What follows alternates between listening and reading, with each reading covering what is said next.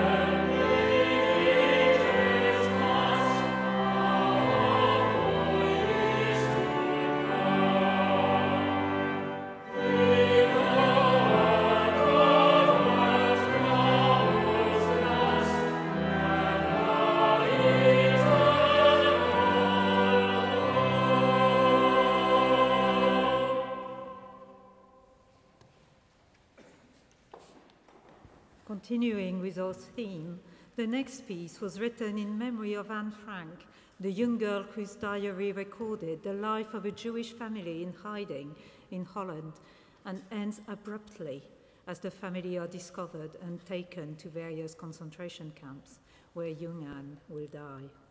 Howard Goodall, the composer, is an English composer of choral music, stage musicals, film and TV scores, as well as a music historian, writer, and broadcaster. In recent years, he's been England's first ever national ambassador for singing, the Classical Brit Composer of the Year, and Classic FM's Composer in Residence for six years. The texts sung in this piece are by 19th century poet Christina Rossetti as a teenager, remember, Richard Lovelace to Althea from prison, and Robert Louis Stevenson. Goodall explained, and that's his own word, I felt strongly in commemorating the 50th anniversary of Anne Frank's death, in one case and VE Day in the other, that the sentiments were complicated, mixed ones for people living in another society and time, and in each case chose more than one text in an attempt to juxtapose the different elements and emotions. He also says, In Memoriam Anne Frank was composed to commemorate the 50th anniversary of Anne Frank's death in Bergen-Belsen concentration camps, just six weeks before the Nazi surrender in 45. It was commissioned by the Voices Foundation, whose cause is the promotion of singing amongst school children, a cause very close to my heart. So, an association with one of European history's most famous young women seemed to me apt. The overwhelming message of Anne Frank's inspirational diary is one of optimism and love.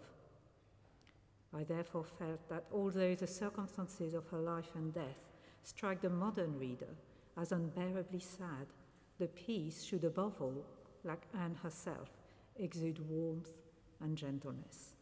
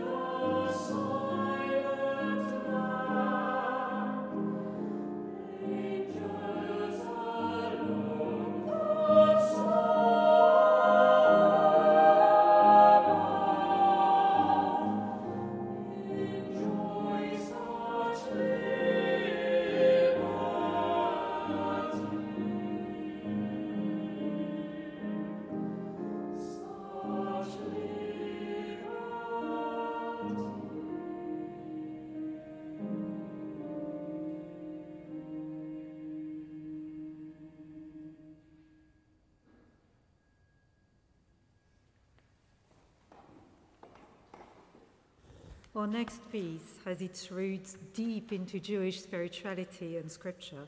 It was composed by Victor Ullmann, who grew up and was educated in Vienna in the early years of the 20th century. After completing his school years, Ullmann enlisted for voluntary military service and in 1916 was sent to the Italian front. He was decorated for bravery for service in the war and made a lieutenant in 1918. After the war, he participated in advanced courses in composition and became one of Alexander Zemlinsky's conducting assistants at the New German Theatre in Prague in the 1920s. As Prague became an increasingly dangerous place for those with Jewish roots, he tried several times to escape but failed and was deported to the ghetto of Terezin in 1942. While he was there, he was asked by the Jewish run Leisure Time Authority to occupy himself with music and he served as a critic and concert organizer and performer. Ullmann was utterly committed to keeping music alive within the ghetto and wrote numerous piano sonatas, a string quartet, several dozen lieders, and a handful of orchestral works and an opera for musicians in the camp, alongside choral arrangements of 10 Hebrew and Yiddish folk songs that he composed on request. Eliyahu Hanavi is the first of the two Hebrew songs Ullmann composed for mixed voices in a ghetto. Eliyahu Hanavi means Elijah the prophet. It's sung towards the end of every Sabbath morning service. It's a prayer for the prophet Elijah to return and herald redemption. Setting it to music brought this traditional Jewish tune into the mouth and ears of secular Jews who would have otherwise been unfamiliar with it and symbolizes hope and trust, even in the darkest times. On October the 16th, 1944, less than a year after he composed his two Hebrew songs, Ullmann was deported to Auschwitz. He was killed in the gas chambers two days later.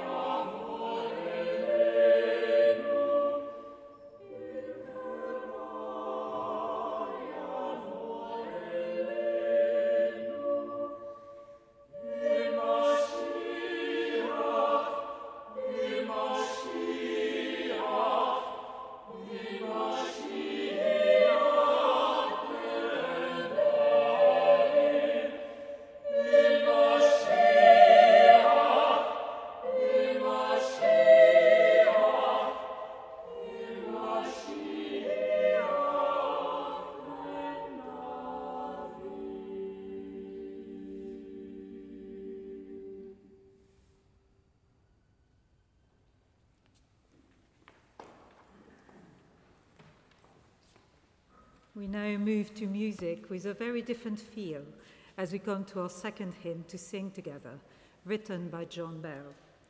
John Bell was born in Kilmarnock in Scotland in 1949 and studied at the University of Glasgow, where he received degrees in music, English, and theology. He was very busy. In 1974, he was ordained in the Church of Scotland.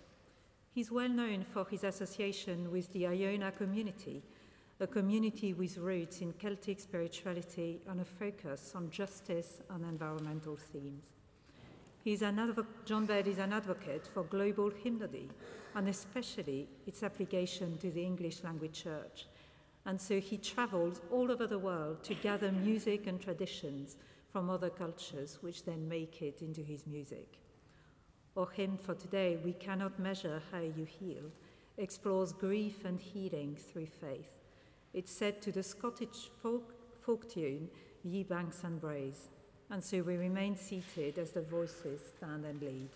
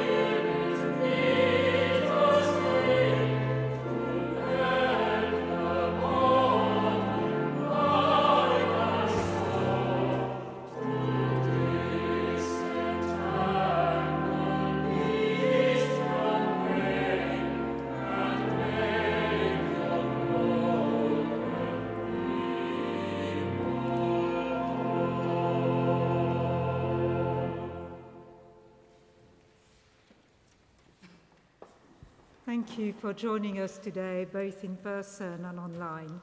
There's an opportunity at the end, as always, to donate to a retiring collection in cash, or there are different ways of giving on the back of your sheet. And do please join us next Thursday at 1 p.m. for Great Sacred Music. Details again on the back of your sheet. If you can't join us each week, you can find Great Sacred Music online on our Facebook page or St. Martin's Digital 24 hours later, Fridays at 1 p.m. If you love choral music and you love the format of this service, do also join us each Sunday at 3:15 for Choral Classics, our sister program led by members of St. Martin's Voices. As we finish our time together, we listen to the second of Viktor Ullmann's two Hebrew songs. This one is Anu olim artza, which is a song of hope. We're going up to the land with song.